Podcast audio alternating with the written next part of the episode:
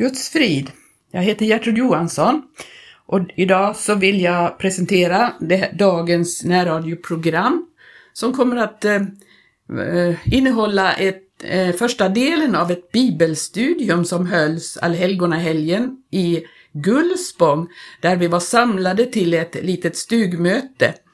Tage Johansson eh, hade ett bibelstudium och vi har delat upp det i två delar. Så första delen kommer idag och på fredag kommer andra delen. Eh, jag hoppas detta kan bli till glädje och välsignelse för dig som lyssnar. Vi lyssnar. Och eh, eh Gud han klargör det här redan i begynnelsen när han skapar himmel och jord. Hur hans arbetssätt är.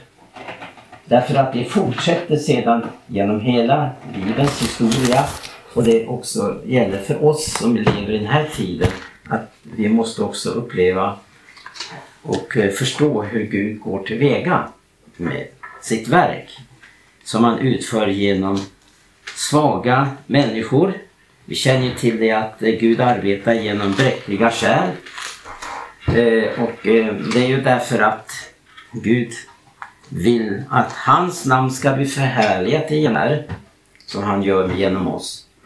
Och därför så är det också nödvändigt för Gud att han använder bräckliga lerkärl som det står för att den översvinnliga kraften ska befinnas vara någonting som kommer från Gud och inte från oss. Amen. Vi känner till att det finns andliga lagar till exempel det här eh, kan man se gång på gång som eh, gäller för människorna att förstå Guds lagar. Paulus klargör till exempel för galaterna att eh, vad människan sår, det får hon skörda. Det är en andlig lag. Ingen kommer undan det och ingen kommer att eh, kunna komma undan konsekvenserna av men sår man en god sådd här i tiden så får man också inbärga en god skörd av sitt liv. Den som sår i sitt kötts åker skördar död och förgängelse. Den som sår i andens åker får skörda liv och oförgänglighet. Därför så finner vi i den här texten i en sång att en sådd är vårt liv här i tiden och en gång ska invärning ske. Och eh, Paulus skriver ju också, det är också Galaterna, att eh, om vi inte tröttens och uppgivens så skall vi när tiden är inne inbärga vår skörd. Men för att Gud ska utföra sitt verk så måste han ju ha redskap som är överlåtna på honom. Man kan inte ena dagen arbeta med någonting som kretsar mitt eget liv och sen nästa dag det som kretsar kring Kristus. Utan vi måste ge oss helt till honom, överlämna allting. Och då blir allting så enklare om man överlämnar sig åt Gud för då tar Gud hand om oss och gör någonting av oss som vi inte kan göra. Men Gud kan göra någonting av den som överlämnar sig helt åt honom. Kan Gud göra någonting med. Ära vare Gud. Och han kan göra någonting underbart av den mest fördärvade människa som lever på den här jorden. Och eh, det finns också många bevis på det. Paulus är ju ett exempel på det. Att jag inte är värdig att kallas apostel, jag har förföljt Guds församling. Men Gud kunde göra någonting underbart med honom. Amen. För Gud glömmer det som ligger bakåt i tiden där vi inte har varit överlåtna åt honom. När en människa inte är frälst så kan hon naturligtvis inte få vara med om vad Gud vill med henne. Men det börjar ju med att en människa upplever omvändelse, blir uttagen och frälst ifrån världen. För Jesus säger det att det var en väldigt viktig del i hans sätt att utföra Guds gärningar, att han tog ut dem från världen. Är vi uttagna från världen? Är frågan, har vi upplevt skilsmässa från världen till exempel? som är nödvändigt. Att vi kan inte leva i världen och stå med ena foten i världen och ena foten i Guds rike. Antingen, är, antingen älskar vi eller tjänar vi Herren. Och eh, vi får välja vilken Herre vi vill ha. Som ska råda över vårt liv. När jag nu har tänkt på det här mötet då så känner jag att jag ska ta upp det här om Guds arbetssätt. Och att eh, vi finner det här nu i Första Mosebok. Och då handlar det om att det är Guds ande som vi först möter här i Första Moseboks första kapitel. Guds ande. Och vad, vad var Guds... Hur verkade Guds ande då? När det första man möter så står det att, att det var Guds ande som ruvade över vattnet. Eller, eh, svävade. svävade står det i 1917 här. Att anden svävade eller ruvade. Det ruvade, det säger ganska mycket egentligen därför att det handlar om att någonting ska värmas upp. Det är så vi människor upplever väckelse, att Guds ande kommer och värmer upp någonting. Va? Det här måste vi lägga på minnet. Guds ande börjar med att värma upp någonting. Det är väl så om man är bonde va, att man sår inte en snödriva. Och jag är uppväxt med jordbruk. Mina föräldrar höll på med det. Och eh, det har varit väldigt viktigt att man började inte så förrän det fanns viss temperatur i jorden. Min far han kunde gå liksom och känna på jorden och se om allting eh, var redo för att så. För att så en sed. Eller när man sätter potatis. Sätter du potatisen i kall och fuktig jord så ruttnar den. Men det ska vara viss temperatur, det ska vara visst förhållande. Och eh, våren den kommer ju genom att det blir ett varmare klimat.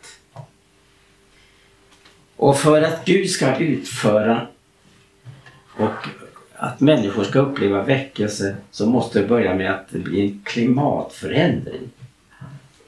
Nu lever vi i en kall och hård tid. Så att Bibeln talar om att det kommer bli väldigt trångt för den troende den sista tiden. Och därför behöver vi varandra, att värma upp varandra som vi gör i det här lilla mötet. Vi värmer upp, vi, för, vi förnyas. Vi, vi, vi uppmuntrar varandra att kämpa för den tro som en gång för alla blev överlämnad till heliga. Vi inspirerar varandra, vi behöver varandra. Du vet att om jag har, om jag ska göra upp en brasa så handlar det inte om att jag sätter eld på ett träd, vedträd, utan jag för tillsammans några vedträd, då blir det en bra brasa. Eljest så tror jag det här är, ett enda vedträd, det slocknar fast med än att det blir någonting underbart av det. Någonting som värmer och lyser. Vi behöver varandra. Man sätter ihop ett antal vedträn. En enkel bild, men så är det. Vi behöver varandra. Och det är därför som den första församlingen upplevde här, att det var så nödvändigt att komma tillsammans varje dag. Så att inte elden skulle slockna. Elden får inte slockna, sa Gud till, till prästen. Det måste tillföras ny bränsle också till exempel. Det måste vårdas. Det, vi vårdar elden genom att vi kommer tillsammans och beder och läser Guds ord. Så verkar Guds ande. Och när de var samlade och bad till exempel så står det att, att Gud stadfäste detta så tydligt så att marken skakades där de var samlade. Står det. Amen. Ja. Och när Paulus och Silas stämde upp en lovsång i fängelse, fängelset så upplevde att eh, de, hur Gud, Guds ande stadfäste deras lovsång och tillbedjan. Vi är här därför att eh, vi ska upphöja Gud Vi ska prisa Jesus. Därför att lovsången från Guds folk är så viktig. Ja. Den är så viktig så att som det står i Gamla Testamentet att Gud tronar på Israels lovsång. Ett frigjort folk som prisar Herren bygger upp en tro för Gud i andevärlden. Så makten måste fly. Därför att det är som kraft i en... Därför att är man uppfylld av den heliga Ande så blir lovsången ett mäktigt andligt vapen. Det manifesterar verkligen att Gud stadfäster någonting hos de troende. Gud stadfäster. Det står att när de gick ut och predikade stadfäste Gud ordet med åtföljande tecken och under. Mm. Men för att återgå till det här. När Gud skapade himmel och jord så började med anden. Men det stannar ju inte vid det här att det var anden som nu ruvade över vattnet. Utan det var ett förarbete. Andens förarbete.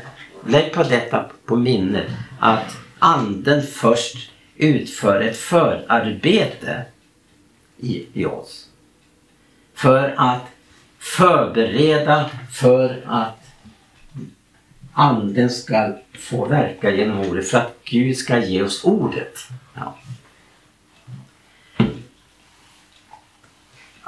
Anden använder ju ordet som sitt redskap. Ja. Har vi Guds ord så kan anden verka genom ordet som vi har tagit emot. Amen. Det är därför som ordet förkunnelse var så viktigt. Som vi ser i Apostlagärningarna. Att de förkunnade ordet för att det skulle bli möjligt för den heliga Ande att utföra sitt verk. Rakt igenom Apostlagärningarna så får vi det här vittnesbördet om att Anden verkade genom apostlarnas undervisning. Att de gav människorna ordet helt enkelt. Därför, när då Gud skulle skapa någonting, han skapade himmel och jord. Men överför det här nu på det andliga området, alltså för oss som nya förbundets folk. Så eh, är det då väldigt angeläget för oss att ta emot ordet. Och eh, Gud han, han, eh, han förmedlar ju ordet genom den heliga Ande till oss. Eh, Fariseerna, de skriftlärda, hade ju också de heliga skrifterna men de hade inte anden. Och därför var de så kalla och cyniska mot Jesus. Men det här, kommer, det här går igen gång på gång i Bibeln. Och för varje andlig väckelse så handlar det om att först så handlar det om att Guds ande utför ett förarbete. Så att eh, när omständigheterna eh, säger att det är tid att kunna så, så gör ju bonden det. Men han sår ju inte i en snödriva, utan han sår när värmen har kommit tillbaka. Mm. Det är ju den heliga Ande som åstadkommer värme. Det här har vi tydligt i Höga Visan där det står om att när våren kommer då hörs tutturduvans röst på nytt igen. Då ser man blommorna så att det börjar växa. Och eh, det är ju endast genom den heliga Ande som kan åstadkomma en, en, en klimatförändring.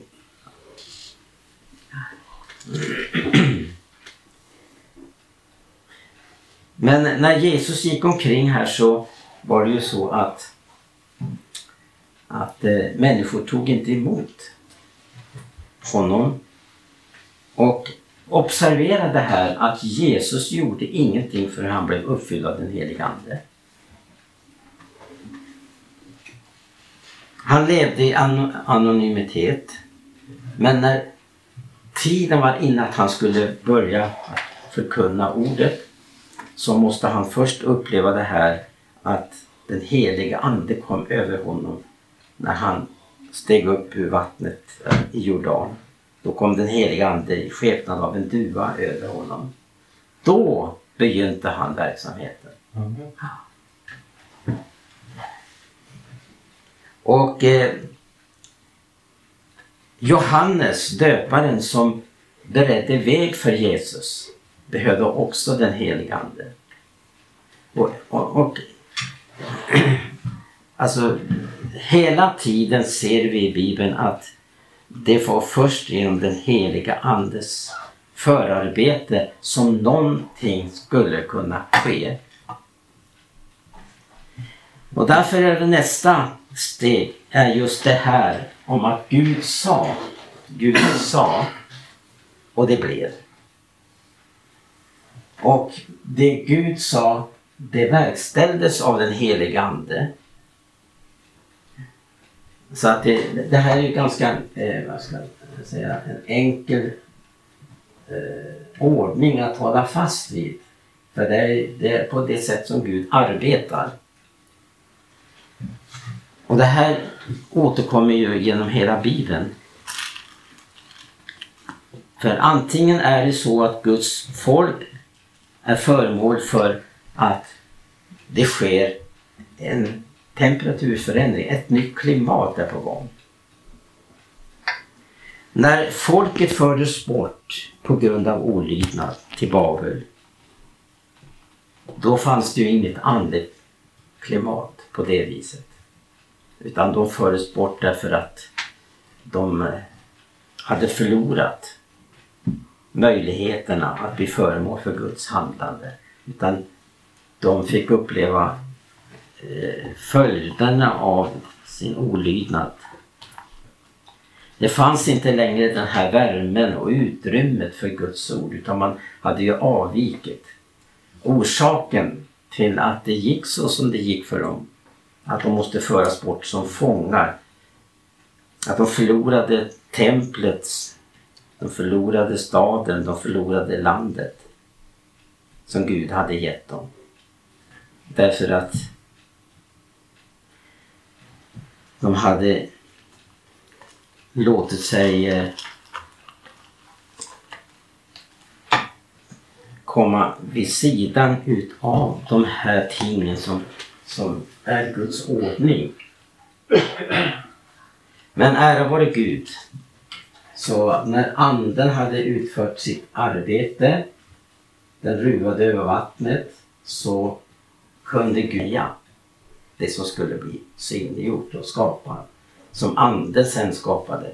Alltså det Gud sa, man kan säga så här att det, eh, efter det att anden hade utfört sitt arbete så kunde Gud säga, säga det här att eh, allting, alltså det står ju det i Hebreerbrevet, allt det vi ser har blivit skapat genom hans ord. Men eh, ordet, det, det handlar ju om att anden är en skapande kraft. Så anden skapade det Gud sa helt enkelt. Då. Eh, anden är alltså en skapande kraft. Det var ju den heliga ande som födde oss på nytt, inte sant? Vi är födda genom anden. Det här undervisade ju Paul, äh, Jesus om till Nikodemus. Fast han var Israels lärare så hade han inte upplevt det här. Men i och med det att när det till exempel är väckelsetider då är det lätt att förkunna Guds ord.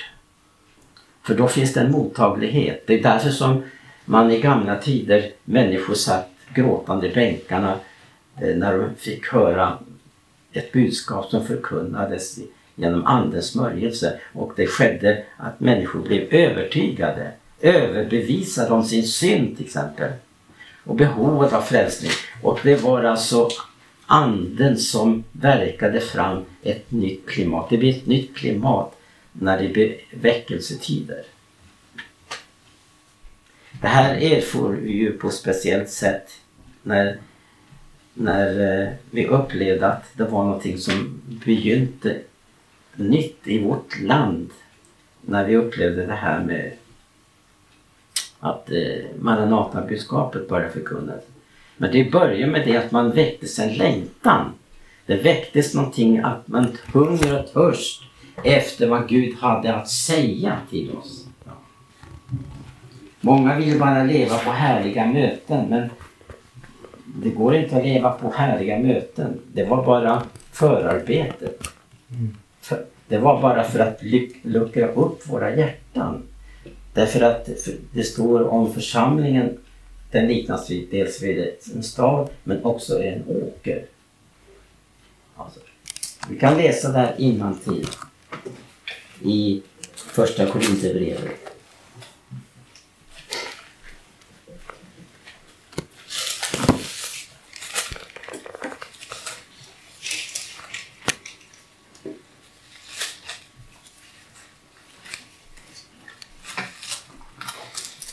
Där står det i tredje kapitlet i första Korinthierbrevet.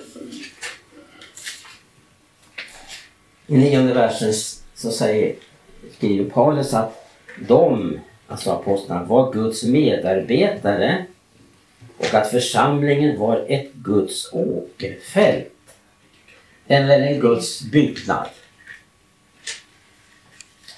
Ett åkerfält. Vers 9. I första Korinthierbrevet 3.